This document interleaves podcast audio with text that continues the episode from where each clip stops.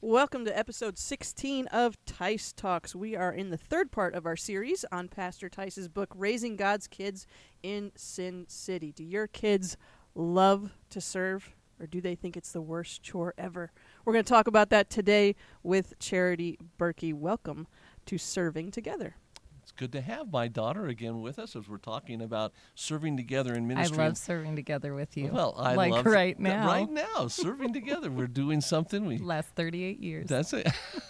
what a wonderful time. Hey, um, hey, Charity had a birthday yesterday. Happy birthday to you!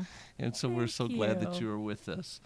Um, we are going to talk about how to help your children enjoy ministry, which corresponds to the third chapter, which is serving together, right? Serving together, yes. It corresponds just like the last two podcasts. You can get your book at davidtice.com. It's called Raising God's Kids in Sin City. It's an excellent book just teaching on what you and mom did to help raise your kids in the midst of a crooked and perverse world. yeah, we had Raise uh, your kids to love God. We had people ask us all the time, could you just tell us how you raised your kids to serve God?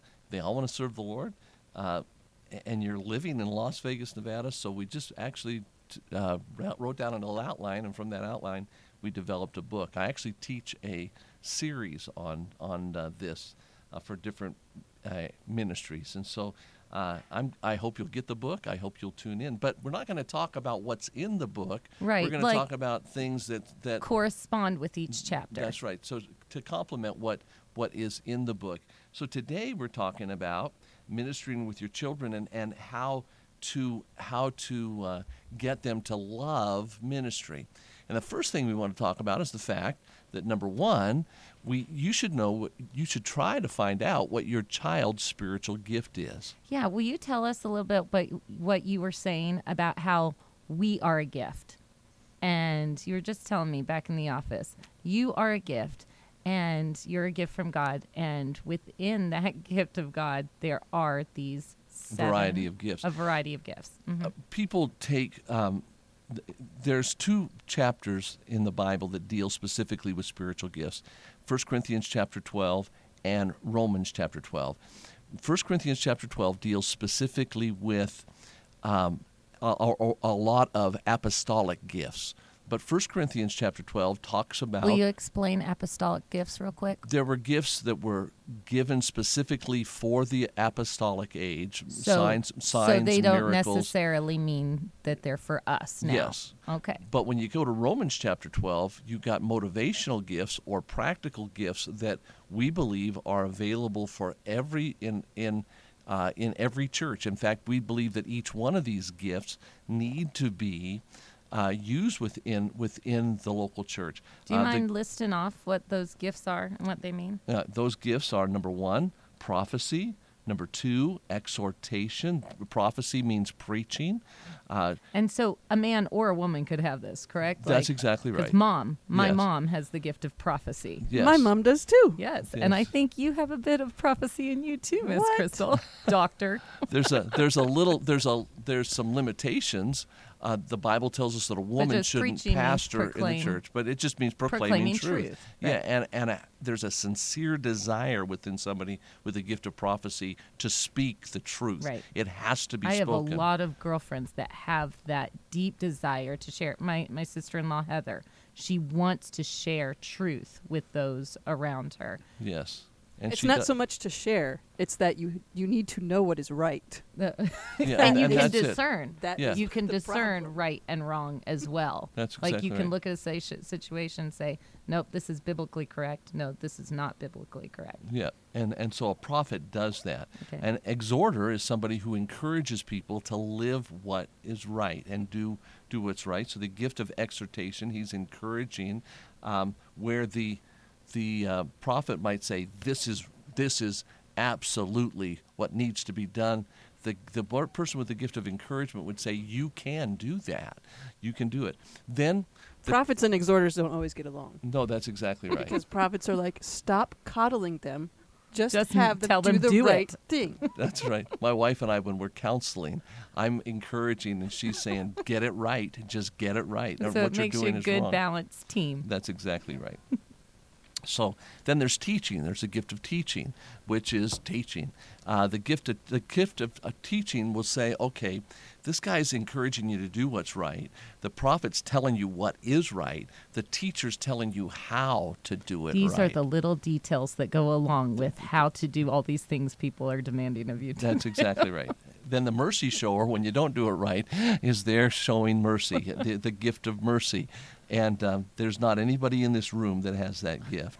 Uh, and so, I- I- Well, Let me encourage you that we can have that gift. you can work. You need to work and have these things in your life. But there's I've been working on the like spiritual gift of mercy since I was 12 years old, and my father said, "You will develop mercy." then there's beyond that. There's number five, which is the gift of helps, uh, which which just says, look, your is th- these are people that within the church do all the background work, all the things that nobody else uh, sees, but they they they're they're they're things that have to be done in order for ministry to take place. The gift of helps very very important.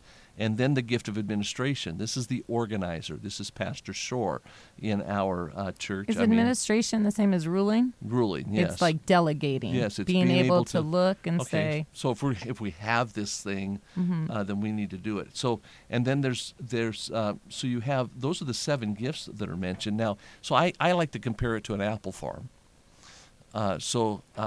I, I, I tell people all the time. So uh, you got an apple farm. Here's the prophet. The prophet saying, "You need to pick apples. You need to pick apples. You need to pick apples." And the the gift. because they are going to go bad, and that would be a waste of food. that's right. there It is a would be reason. sin. and they see It the would- black and white between Yes. it. Like this it, is It'll be a sin if you do not get these apples. Mm-hmm. We don't get them. The encourager comes along and says, "Hey, we can do this. We can do. look you, how many you already got. You, you may not think you can climb and pick apples, but you can pick apples.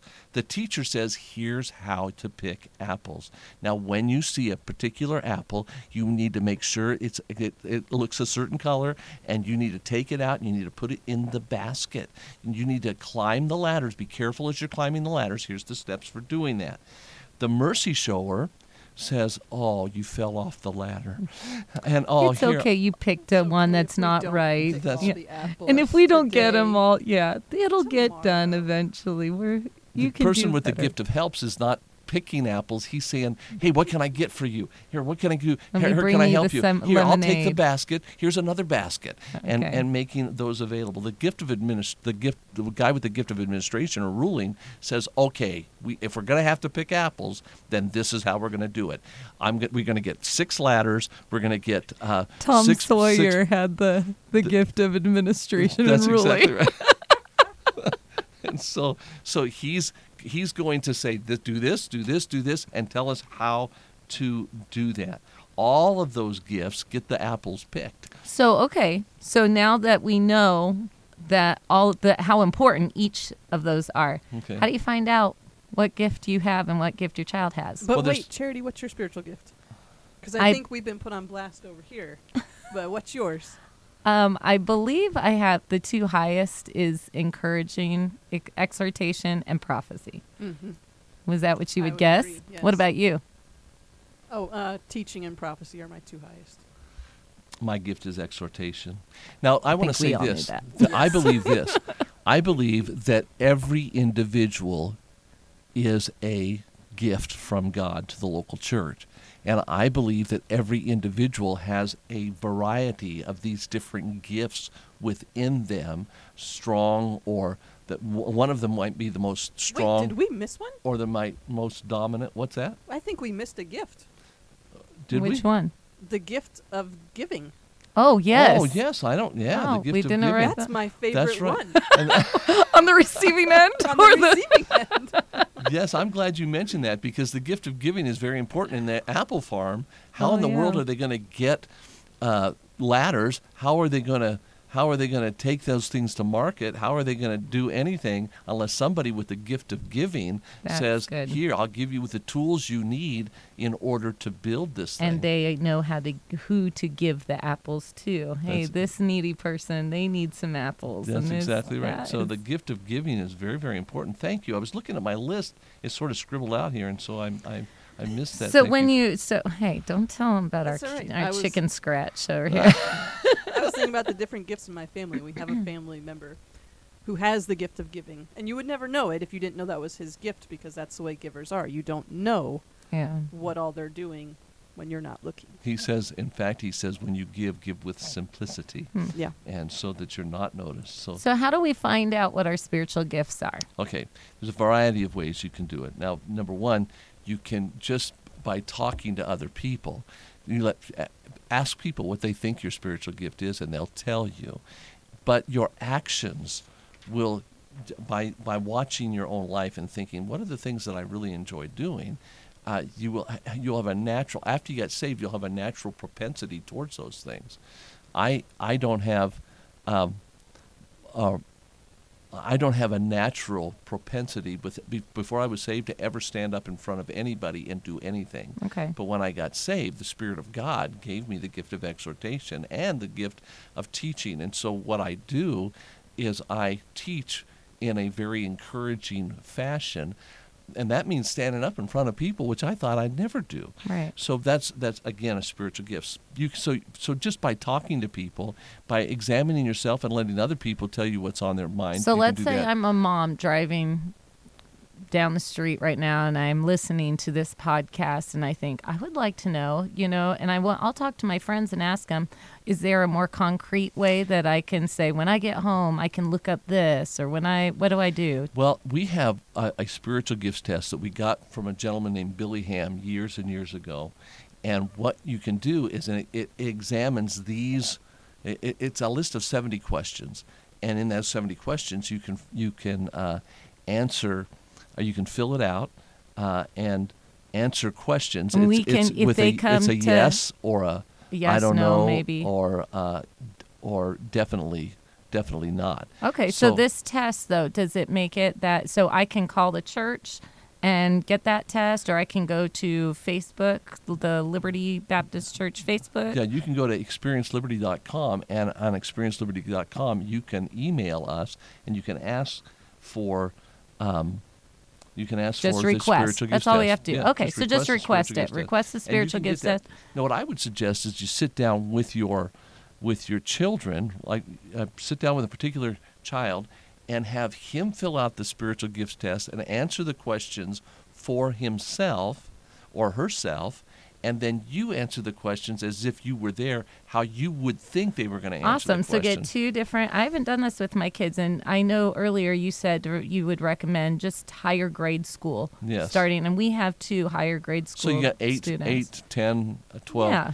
Uh, and you can even do this in with teenagers. And they sit down, they take the test, then you compare your answers with theirs, and you're going to get a pretty good idea. And these are fun things to do because everyone loves learning about themselves. Yes. And so it's not like, oh, we're going to go sit down and take a test. This is an exciting thing. Hey, you're going to take this test. I'm going to take the test based on what I think your answers are going to be. And we're going to see there's no right or wrong answer. No, it's not a flunk or fail. Actually, you fill that you fill that out, then uh, send it back to us. We will, and there's no charge to this. You, then we will send you the results, and you'll see a graph, and uh, it'll and it show- shows you. I love the graph. It shows you because no one is completely base zero. Yes. On, but some of them Except are for lower. Crystal, no mercy. No mercy. There's a zero. There's, there's a little bit, On but you can see it's like a it's like a mountain. It like and then a- a skyrockets on prophecy. Yeah, but it's just like woof.